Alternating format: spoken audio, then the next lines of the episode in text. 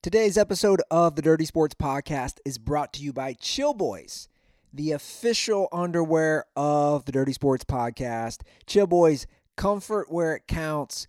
Dirt balls, get rid of your sweaty, itchy, disgusting underwear. I know a lot of you guys got those nasty ass underwear.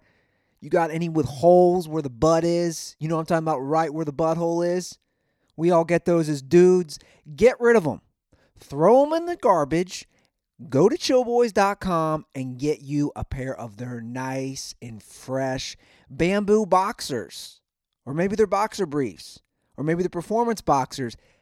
They're all available at chillboys.com. Best of all, you get 20% off dirtballs.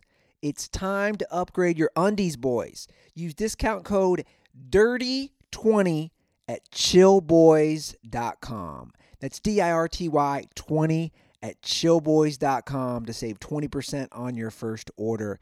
That's dirty20 to save 20% off at chillboys.com. All right, dirtballs, time to start the show.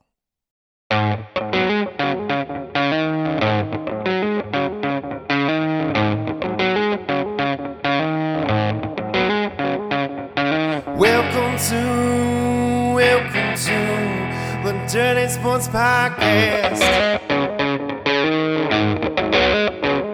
I said, welcome to, welcome to the Dirty Sports Podcast with Andy Prano.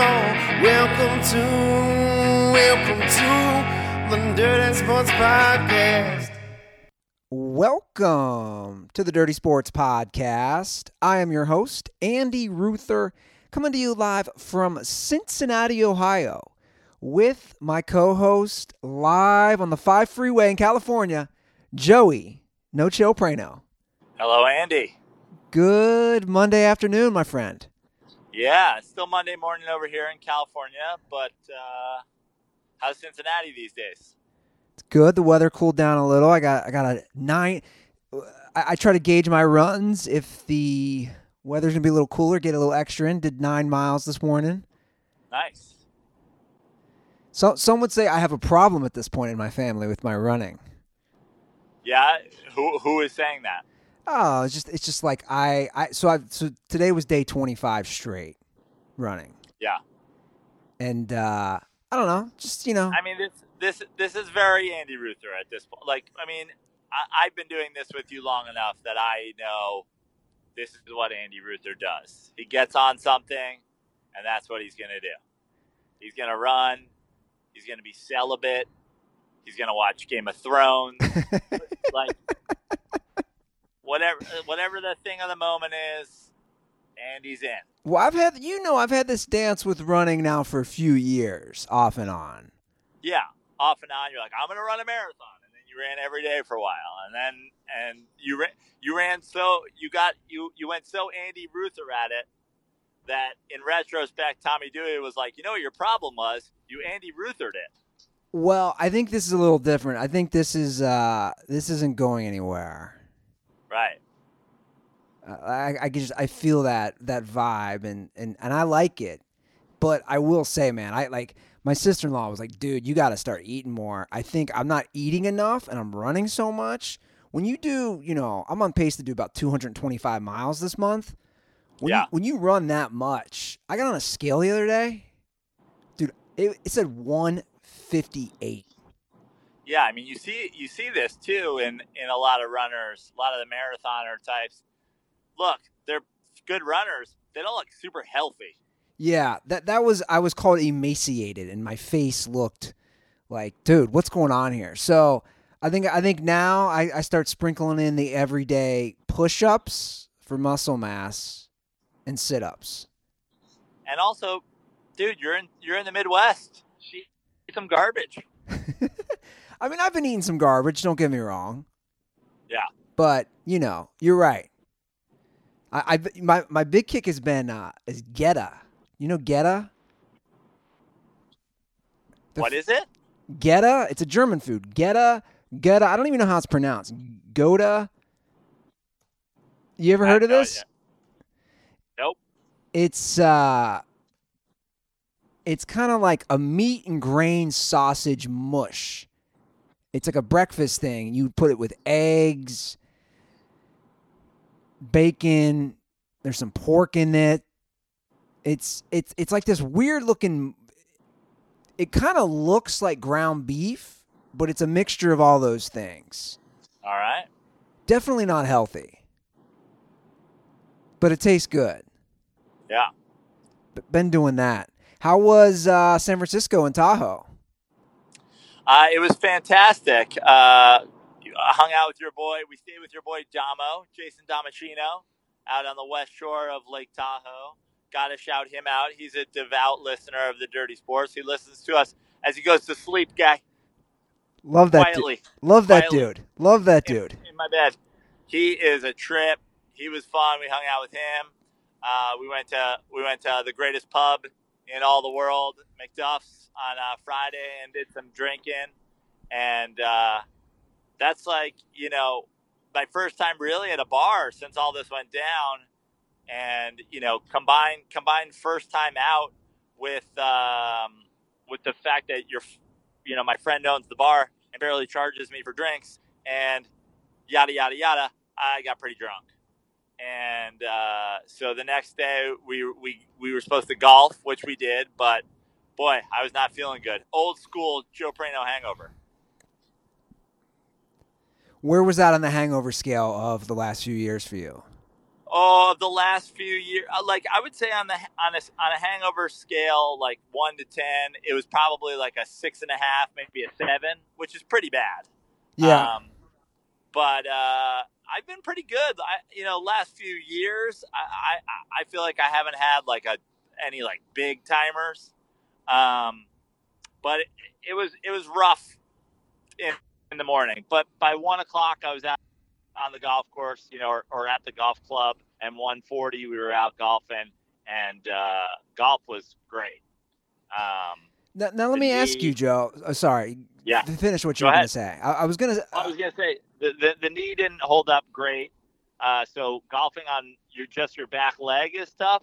But it's just a fantastic day, you know. Well, I was going to ask. You and I have been very open that we are examining possibilities of moving for a year, whether that's somewhere else in LA, somewhere south of LA, maybe even a place like Tahoe. Like, like, like let me ask you. Could you really live in Tahoe for like a year? Say 2021, we're going to have a Dirty Sports compound for a year. Could you realistically do that? I I love Tahoe. I think Tahoe is a place that I could live.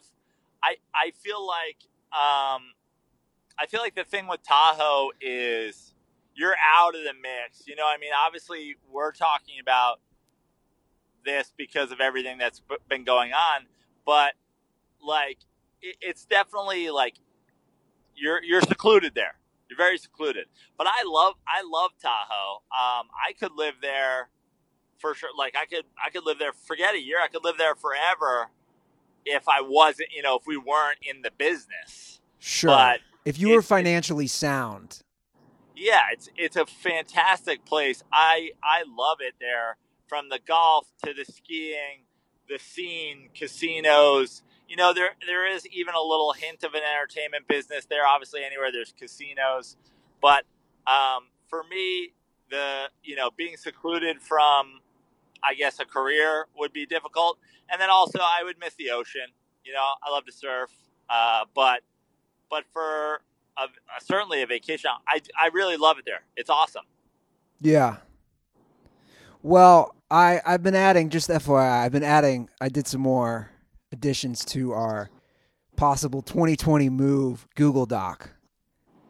The, the the one where I just keep seeing great spots is Encinitas, like Carlsbad. You know, I it. sou- south I of us, I love it. I love it down there. the San Diego area. There are some really nice beachfront houses that are affordable. It's just such a wild time, man. There's so much up in the air, though. It's like at this point, the way I, you know, being out and about in like Tahoe, like we didn't, we were only there a couple days, but people have, it is you know, it's back to normal and then some. Everybody is going out, man. Like whether or not the coronavirus is over, which a lot of the spikes places will tell you it is absolutely not. Uh, people are acting like it is. Well, I, I, just don't know, and I'll bring up the numbers because it's a good segue into today's news that multiple players on the Cowboys and Texans tested positive, including Ezekiel Elliott. But you know, my response at this point, we've waited it out. This this started mid March. We're now mid June. The numbers do not lie. The everyone dying is old. And also talk to health I, I spent all weekend with healthcare people in Tennessee last week. Everyone's saying the whole point of flatlining the curve, right, which they had to do, which was smart. I was not against that, right? Was saying we got to shut everything down so we don't overflow our hospitals. Yeah. That was achieved. In fact, it was achieved so much they had to furlough nurses and doctors. So yeah. I, I'm just like I'm to the point of I'm kind of over it, and I don't want to be. I don't want to be that guy, and I'm not that guy who's like America holding the gun in front of a Capitol building, saying like "open up."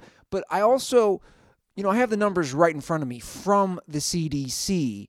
Well, if you look at the numbers, and I do have the actual CDC numbers in front of me, that's what's crazy. I, I just don't think people are looking at them. You know, everyone from the ages of 15 to 54, more people this year have still died of pneumonia. Now, I know pneumonia, I'm assuming, is not contagious like COVID, but I don't know. I, I just feel like that puts it in somewhat perspective. And even the same data for influenza. Now, more people from those same ages, again, 15 to 54, have died from COVID than influenza. But it's like not that many more. It's like basically COVID is three or four times more deadly than the influenza. It's I don't know. I, I'm just like like to me when I see the news of Zeke and all these players, oh they all tested positive.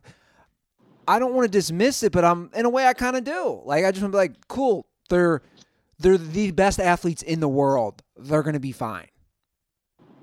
Right. But I mean, I guess the thing that that that messes with that is like not every player is going to want to take the chance of contracting that. You know what I mean?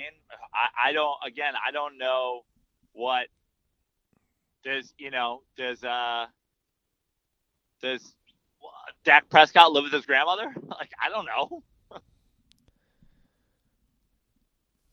I don't know. I mean, look, I think a lot of points are fair and valid. I just, I also think there we can't trust anything. Does that make sense? We can't even trust the COVID deaths because at this point it's basically known you get paid more money, thirteen thousand dollars in in Medicaid, if you mark COVID as a death. Like that's a fact. So yeah. so even even these CDC numbers that I'm looking at, I'm kind of like, no, I don't know how accurate the. I don't know. I, am just like I'm to the point. I'm just going to say it right now uh, on with sports and COVID, and especially with the baseball stuff, Joe. My response is, why can't we have fans at games? And and and I'm not saying we have to do full capacity, but if a stadium seats forty thousand, 10 or 15,000 fans is a lot better than none if they're going to play them in their actual ballparks. Because baseball is different, right? Baseball is not doing the bubble that the NBA is going to do. So my response is, why can't you space out in a, in a 35, 40,000 seat ballpark, 10 to 12,000 fans? Devil's advocate, you know, the thing about this situation is you have to somebody whether it be commissioners of these sports or you know owners of these teams players themselves is they have to think about you know, the, somebody has to be the person that makes a decision to come back, and it's a heavy decision, man. Like I know we're you, you and I are like, ah, whatever, fill baseball stadiums, let's go. But we, we don't actually get to make that decision, and and it's it's a tough decision for somebody who because if you say stuff is open, people are going to come and people are going to die. And that's something you got to live with. Yeah, but but in that for anything in life, I mean, we're to the point. You know, obviously, I I'm always on the, and you probably are too. You know, more of the libertarian spectrum as far as like how we would sit politically. I I just you know I'm a firm believer in the individual and the individual rights, whether that's going where they want, doing drugs, you know, whatever they want to do with their body, who they want to marry, what what you know what I'm saying, like well, again, it, you know, the thing that gets so dicey with this particular thing is that, you know, how it spread and how we don't really still have a handle on that. So it's like, yeah, go to the baseball game, you might get sick. But if you're willing to do that, and I'm willing to do that, I was golfing this weekend and I was at a bar. But the thing is, is again, how does that decision affect somebody else? But if you're at risk or if you're older, then you just have to take precautions, and it sucks. And I don't think this is me being a dick. I, I just think that's the rea- uh, My sister in law has a pre existing condition where it would not be good at all if she got this. And right. And we've taken the precautions.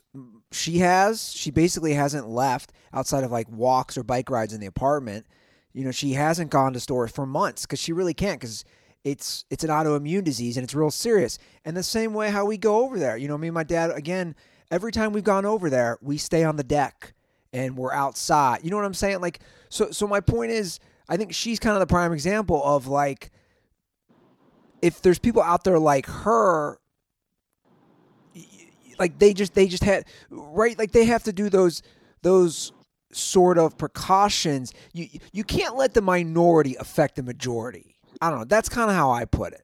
Yeah, I mean, again, it's it's really we we we have we have the benefit of just speaking for ourselves, whereas and again. This is not to give the commissioner of baseball any break because they're not even talking about the virus now. They're talking about money.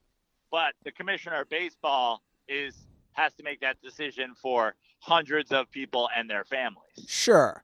But I mean, baseball at this point is obviously the latest. Again, again not about the virus. They're talking about prorating players' salaries, and that's which is why baseball is a nightmare and should be shut down forever. Why? I mean, just this season, you know, as a sport, and I, I had a long discussion yesterday uh, with some people about it for a sport where games are so important, you know what I'm saying? It's 162 games. It's more games in baseball than any other sport. They play 28 games a month, 29 games a month. The thought of like a 50 or 60 game season it's it's just it's it's ridiculous. It, it'd be like playing a 20 game NBA season. It's so dumb. And I don't know if you watched the McGwire Sosa 30 for 30 yesterday. I, I DVR'd it. But, I haven't watched it. But we're doing the same thing again. Baseball has mismanaged everything they've ever had an opportunity to mismanage. Yeah. From from integration to steroids to strike seasons to players unions, everything. They just every time they blow it. And they have been forever. I mean, they, they, they truly do. And there's a reason why they are number three behind the big three in ratings and will continue to be. And I get the baseball part of the reason they don't want to go in November. They don't want to just keep competing against football because they'll lose. But you really bring up a good point I never thought of. If you want to take it back to integration, to to Pete Rose, to even the Black Sox scandal. I, I mean, you could you could argue, not even argue. I would say, like some of those guys, like a shoeless Joe Jackson. The fact that like he's still not in the Hall of Fame, like this, this is what baseball is. They're and, and the, the, the, the Hall of Fame at this point, they need they need to like the Hall of Fame is a disaster. It's it's a joke, man. It's a complete and utter joke. And Barry Bonds isn't in the Hall of Fame. Mark McGwire's not in the Hall of Fame. Derek Jeter got 100% of the votes. It's like, guys, Barry Bonds is better than Derek Jeter if he's on per- performance decreasing drugs. Did you see that tweet today? And I quote tweeted it on Dirty Sports that ESPN put out.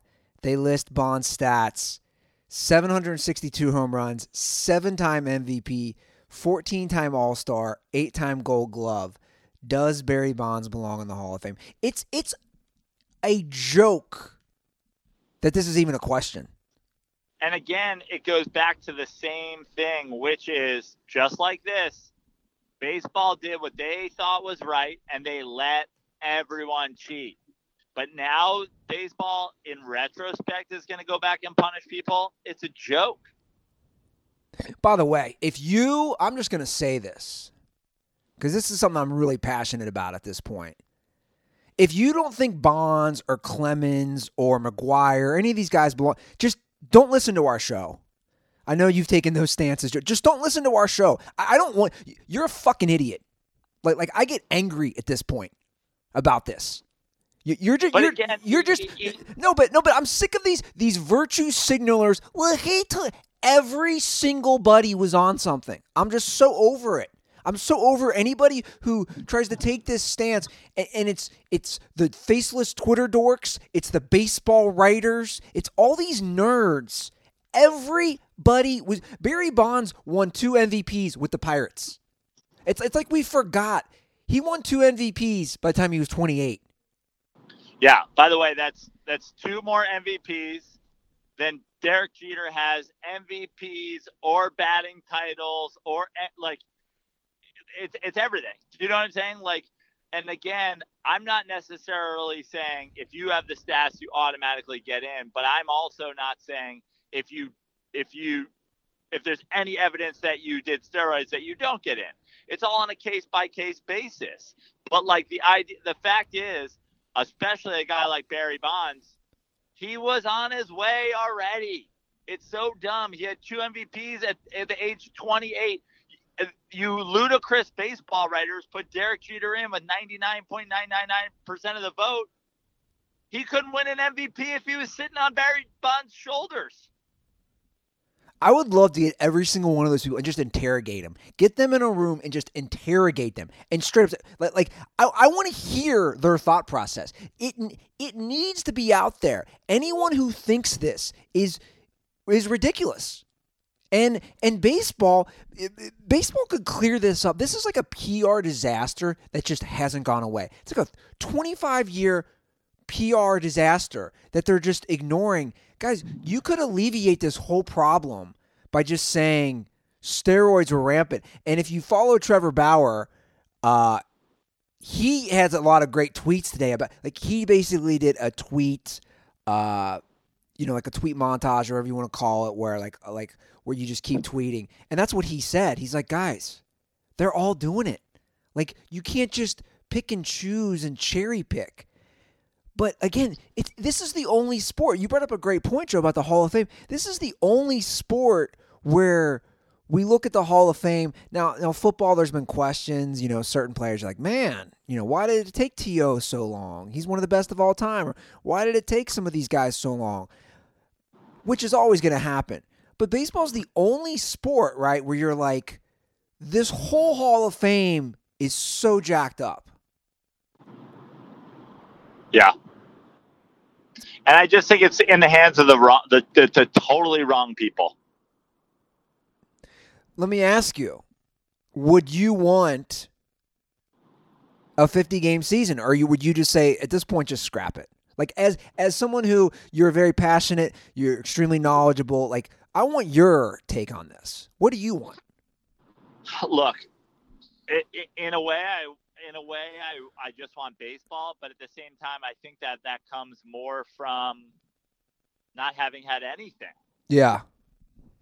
Because you know, basketball starting again at the end of July and going to October. Like, am I going to miss baseball that much? Yeah, I want baseball, but like the same thing. And when you watch the Sosa McGwire documentary, the same thing that everybody ever gets into with the way that they like care about baseball numbers is like what like what are we judging this season on at this point? How are you judge? Oh, this guy hit 19 homers, the league leader. Yeah.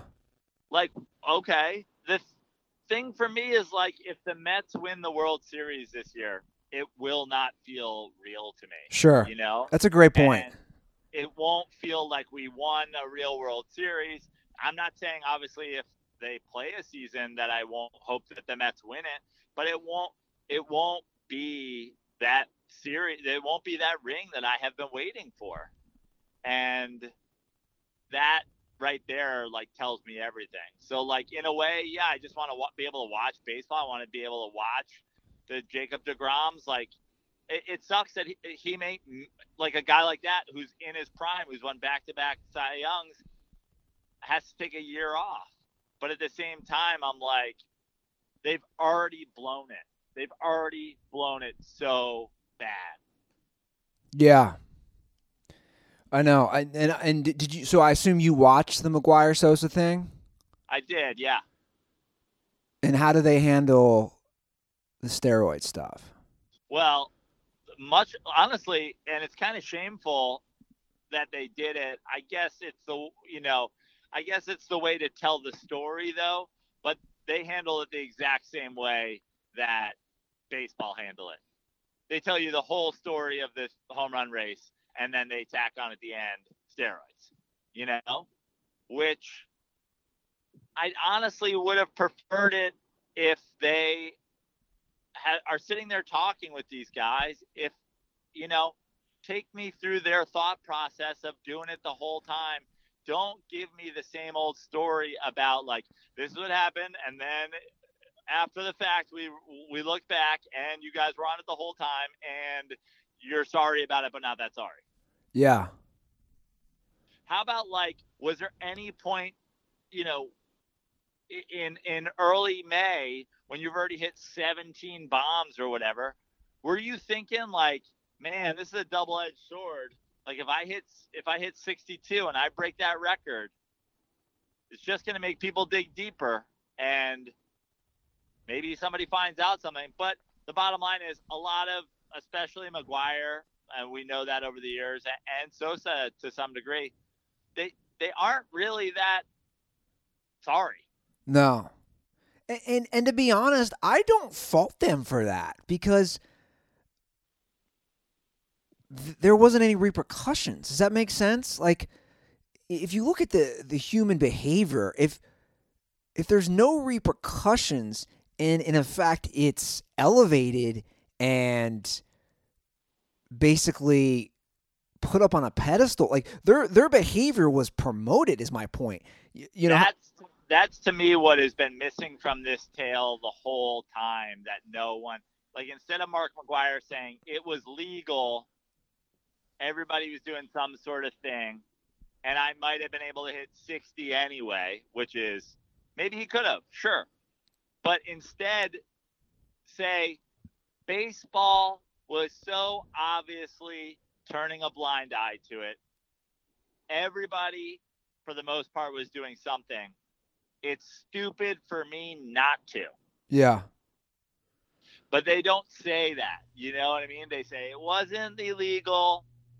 And, you know, like, put it on baseball that they basically made you do it. That's what I'm saying. I don't put the onus on the players and maybe that's I put I, I, I put it on these guys after the fact because they're still acting like they're they're still playing like oh you know it wasn't illegal and we didn't know any better and whatever. That's not really what it was. It was and McGwire especially being kind of the poster child for it. If you go all the way back, I mean Canseco and McGwire being the Bash brothers, like bro, we know how this happened. Yeah. You know what I mean?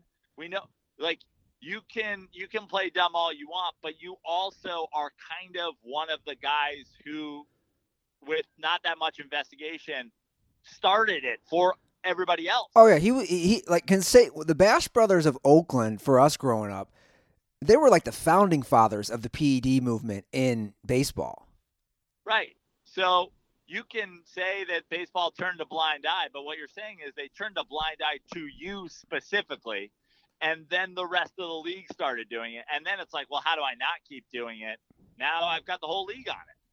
Yeah. Well, what, what I liked to go back real quick to uh, to Trevor Bauer's tweets is he basically makes the argument of the whole time, which you've said on this show in baseball. You know, he says we would what we could, would consider steroid substances that are illegal today were always legal. Greenies, amphetamines were handed out like candy. You know, this is in the 60s, 70s. Players were forced to take them because it was seen not doing anything. It was seen as not doing everything you could to help the team if you didn't. So basically, he, I mean, he's got a great point of like, guys, what's the difference between steroids in the 90s and early 2000s and guys going up the bat on mind altering amphetamines. I mean, Doc Ellis threw a no hitter on LSD. I don't even know if that helped him, which is the craziest thing. Uh, no, I don't. I don't think it did. Again, but but you know what I'm. You know you know my point is like people were always. We, we need and to me it, it's this this is what the problem is is it, you see this in the political world and especially in the social justice warriors you can't take something someone said or did and put it out of historical context. It doesn't mean that something is right, but also things always have to have historical context. So if guys were doing stuff like you're saying in the 90s and 2000s and the commissioner's looking the other way and actually propping it up, then you're then yeah, it's it's on baseball. Yeah. So I don't know, man. I I I just you know, at this point, it's it's like I'll use the word disheartening. The whole situation as a sports fan is disheartening and and and and that, and you know we go back to the thing is like you got to look at everything on a case by case basis. But uh, I, I'd love to hear from the guy who doesn't think Bonds should be in the Hall of Fame. Well, guess what? If Bonds doesn't take steroids when McGwire's hitting 60 and 70 home runs, and he just goes, hey, I'm going to be a 29 to 40 home run hitter every year clean, he might not be in the Hall of Fame anyway. It's like, I'd love to hear the guy who goes, like, yeah, if I was Barry Bonds, I would just keep hitting 30 bombs, even though I knew I was way better than McGwire. So I saw Griffey, I saw Junior was trending because I'm sure they talk about, because obviously, would Griffey have that year? 57, 59 bombs himself? Yeah, yeah. Where, where do you put Junior? I mean, Junior stretch, Junior had a what, like a 10 year stretch? He's the best player in baseball, we're going to say, or no?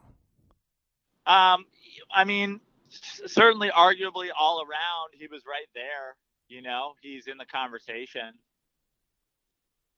I feel but like you know what you, you know what you know what I'm kind of sick of though too, and I'm not I'm not putting this on I'm not I'm not making the accusation about Ken Griffey Jr.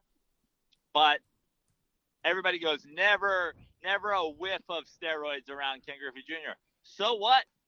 Does that mean he didn't do it? That you're telling me that means w- without a shadow of a doubt he's never taken a performance enhancing drug? How could you possibly say that? Yeah, I agree. Like, like, dude, from that era, I just you just don't know. You just don't know. I mean, how could you possibly that? Look, did, did he have a particularly home run savvy swing? Yeah. Did he? Was he great? Was he the son of a big leaguer? Was he a phenom at 19? Yes, yes, yes, yes, yes. All that stuff. Guess what? So was A Rod. Yeah. And A Rod did it. And the reason you know, people come after Bonds. People don't like Barry Bonds. Everybody loves Ken Griffey Jr., a, a beloved athlete. Sure. It's a good that point. Doesn't, that doesn't mean he didn't do it. It just means no one wants to even find out. And again, you're not saying he did do it, but. I'm not saying at all he did do it. But, like, at this point, we're now. Piazza's in and everybody thinks he did it. Bonds is in, and everybody thinks he did it. In, isn't Griffey's, in. What's that? Bonds isn't in. Right. I'm saying Bonds isn't in, but everybody thinks oh. he did it. But Piazza is in, and everybody thinks he did it. Yeah. And Griffey's in, but no one thinks he did it. But we don't know. Well, Griffey hasn't been inducted yet, right? Was he inducted? Uh, yeah, he must have been. His last year was 2010. Yeah, then he's in. He's a first ballot Hall of Famer. God, poor Guar- guarantee it. poor Griffey, man. God, that career just got ruined by by my hometown. And look, he still ends up hitting 600 home runs. Yeah, I know that's what's crazy. I mean, he's And- 630. But that but that's the thing is like recovery from injuries and preventing injuries and all that stuff. But like look you know what if griffey's injuries were different than the ones he had that would have been helped by doing it or not? And again the thing is is like you can't say with 100% certainty that ken griffey jr didn't do it. I got, I had some intel on Griffey, by the way. yeah?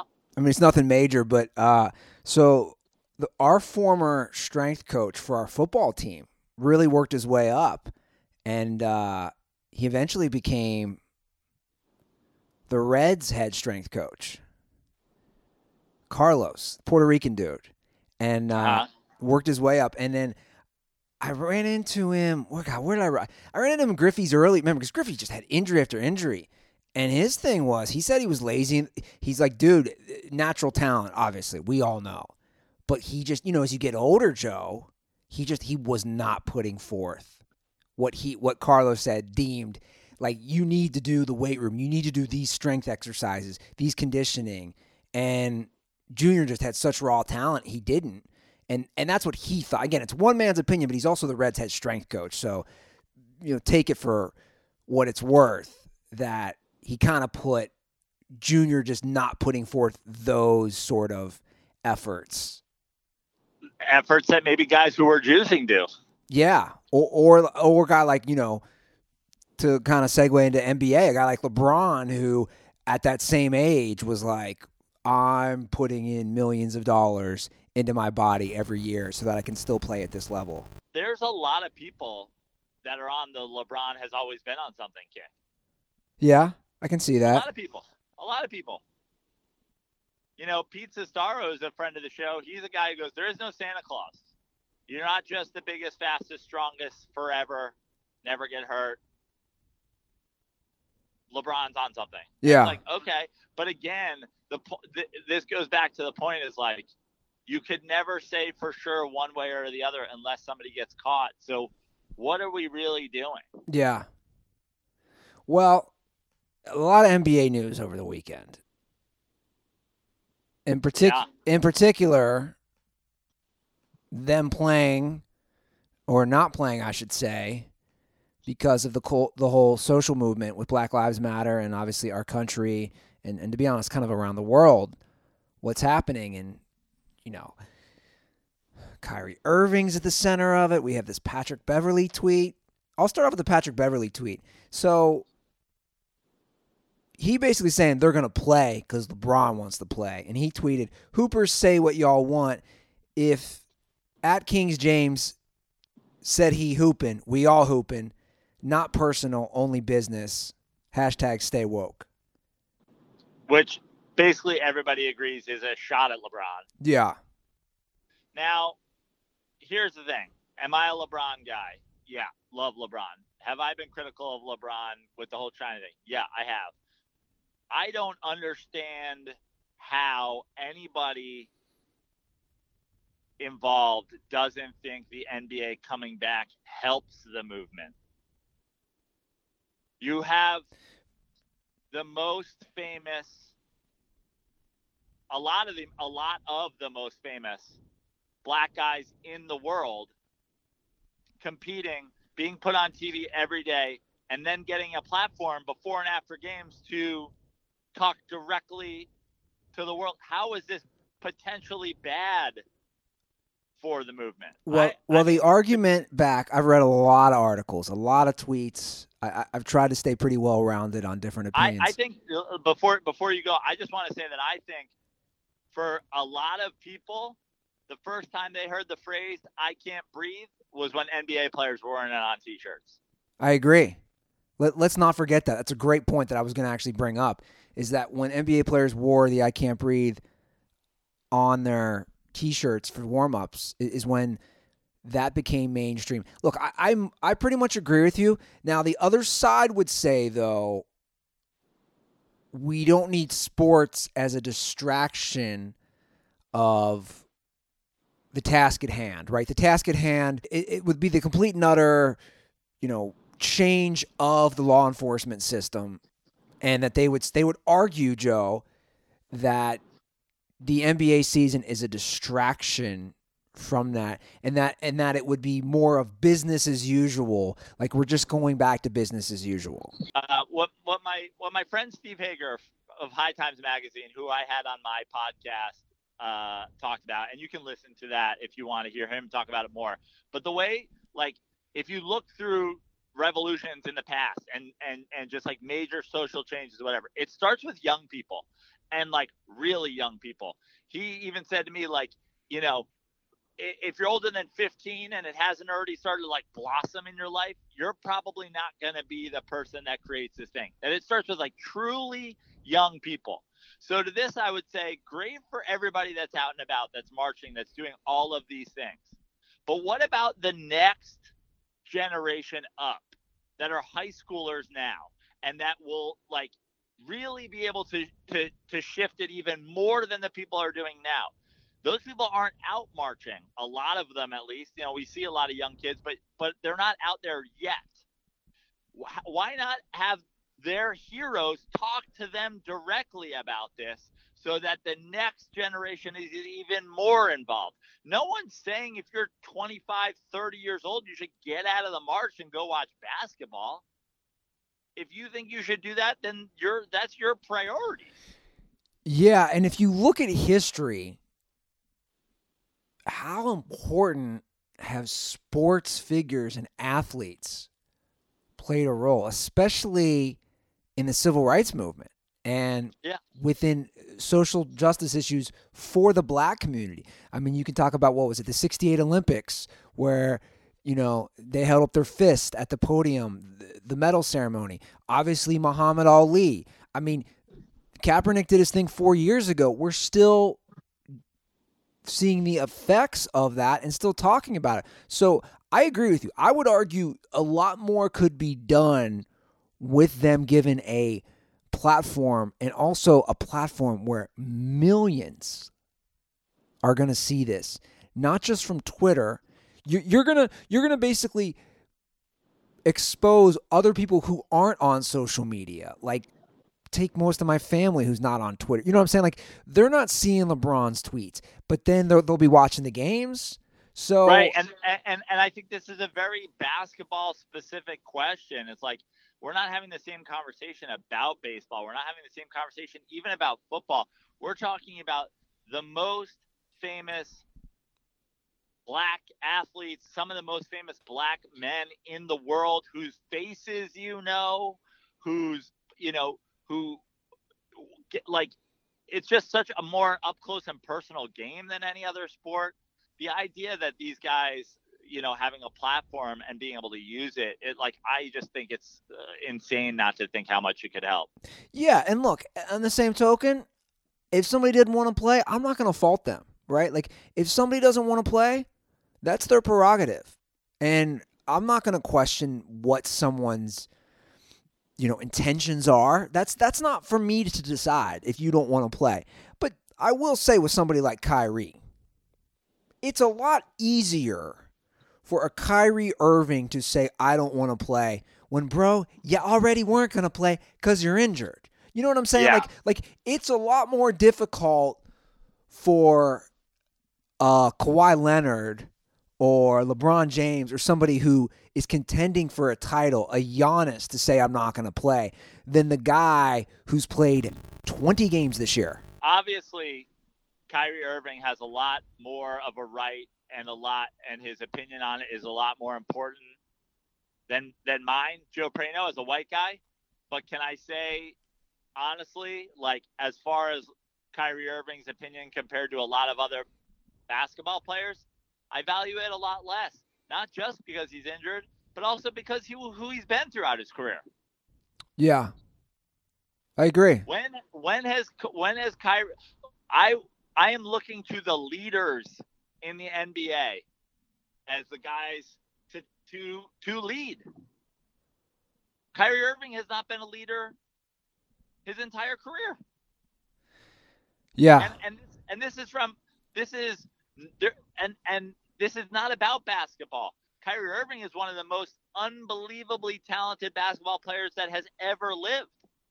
Kyrie Irving's issue on the basketball court comes from his leadership abilities. So guess what, Kyrie? Yes, your opinion's more important than mine, but it's not more important than LeBron's. It's not more important than Kawhi's. It's not more important than guys in the league who are vocal leaders. That's a good way of putting it. And I agree. His his opinion is more important than mine because I'm a white dude.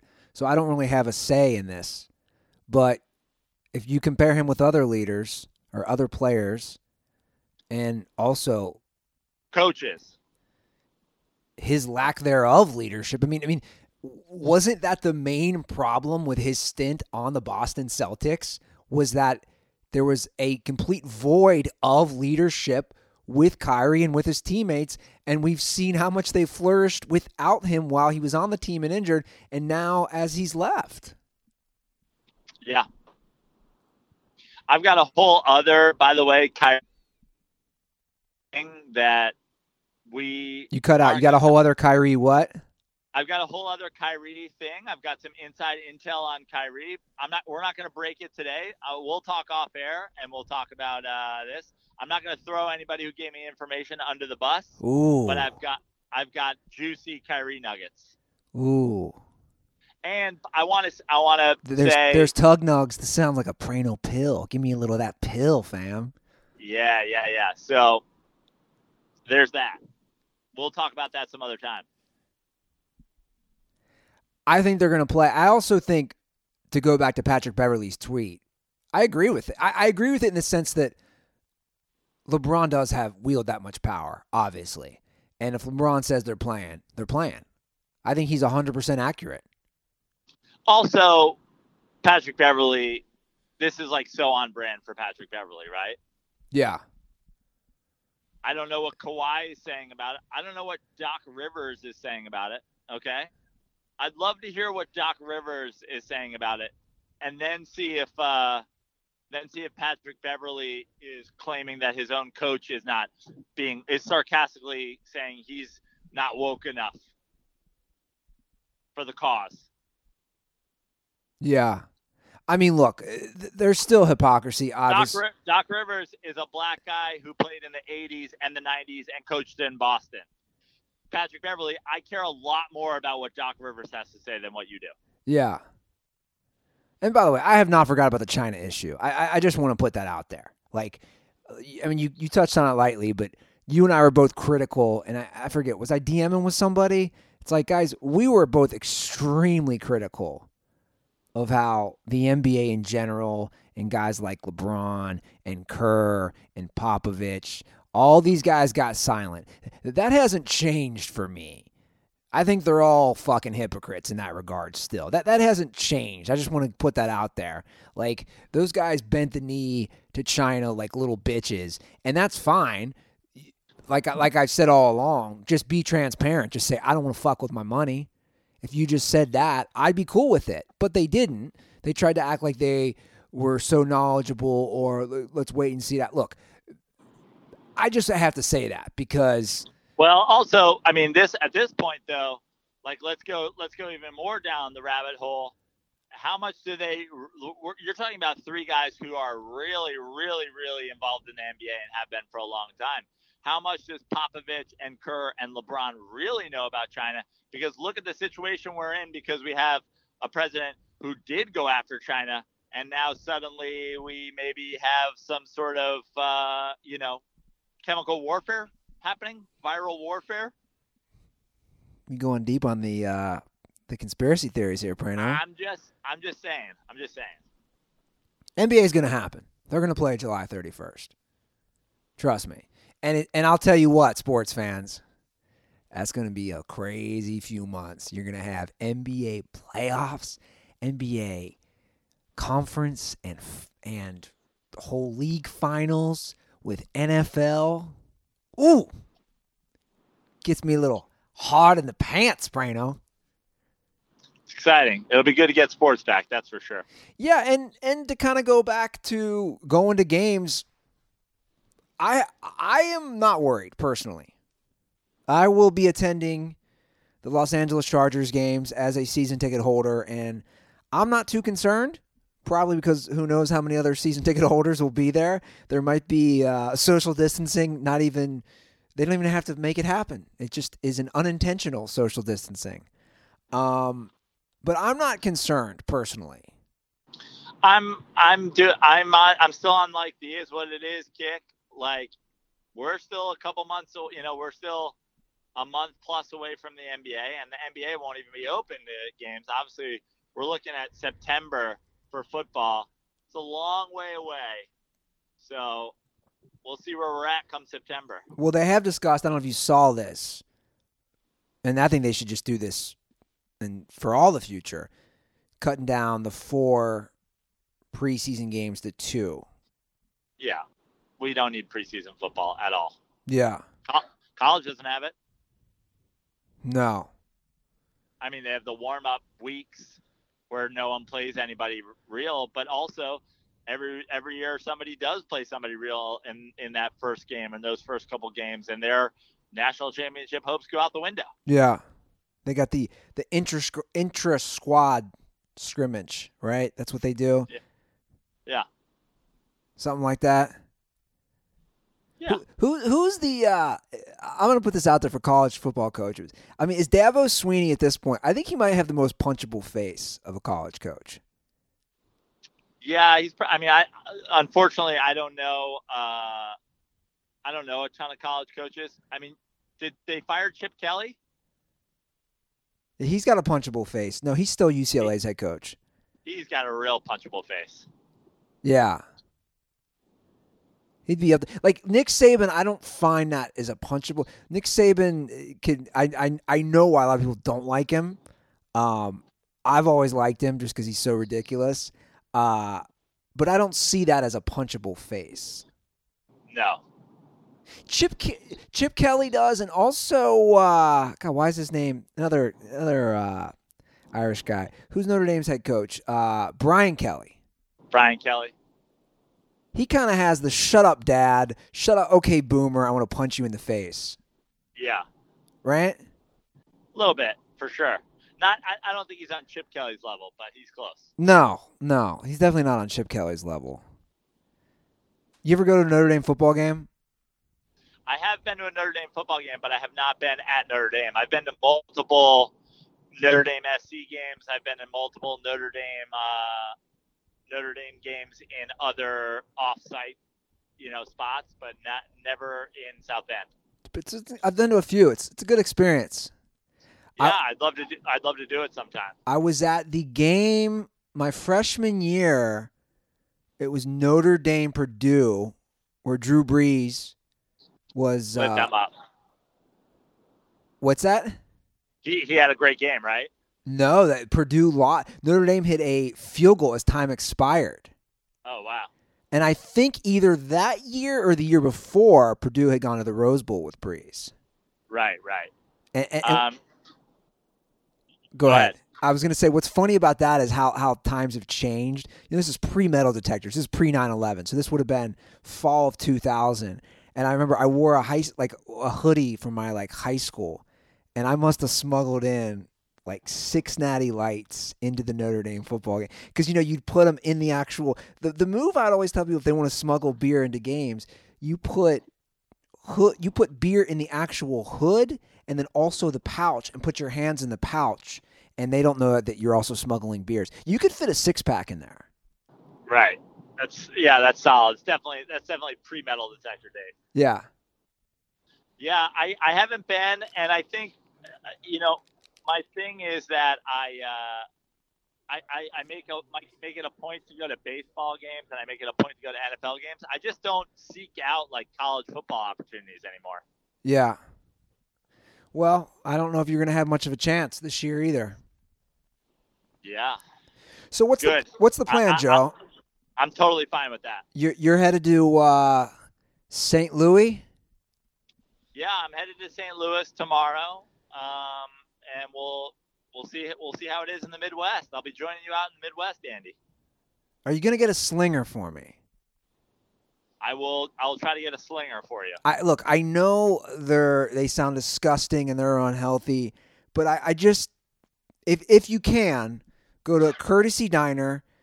There's one uh, on Hampton, so right off the exit on of the freeway. If possible, go to that Courtesy Diner. Which fun fact for all my uh, St. Louis hip hop fans was where they filmed Chingy's first rap video right Okay. there.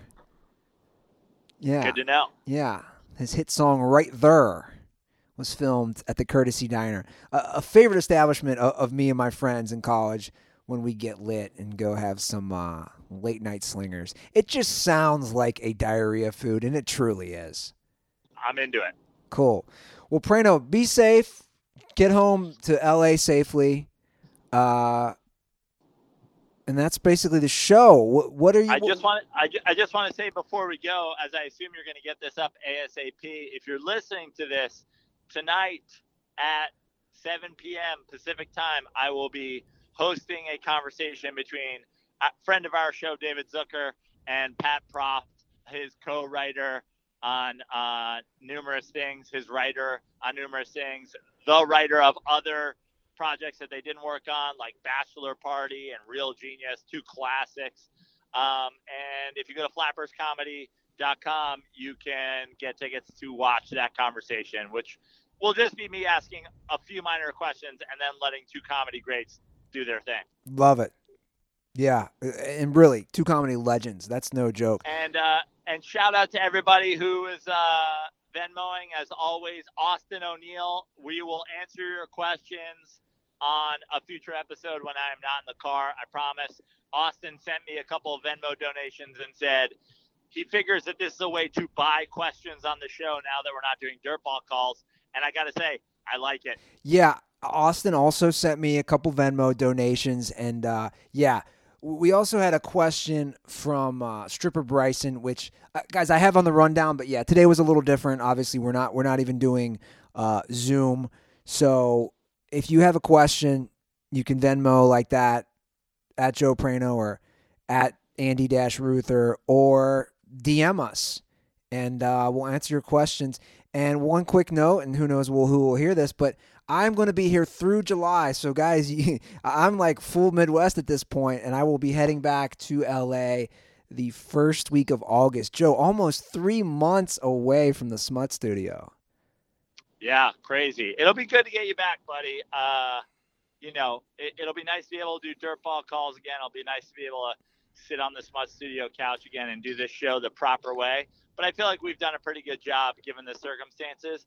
And uh, we'll get to all your guys' Venmo donation questions on Thursday's show when we're both in the Midwest and our connection is better. I, I, I yeah, and I agree. I, I look forward to getting back, and obviously it, it's about another 45 days, but it'll be good for me to have another 45 days back home, and I think at that point, hopefully, things will change a lot in our country. So follow us on Twitter and Instagram at the Dirty Sports. You can follow Joe at Fix Your Life on Twitter and Joe Prano on Instagram. Can follow me at Andy Ruther, and that's the show, guys. Thank you for the support. Again, no YouTube video today, only audio, but we will be back Thursday with Zoom. Have a great week, Dirtballs. Stay safe, and as always, stay dirty.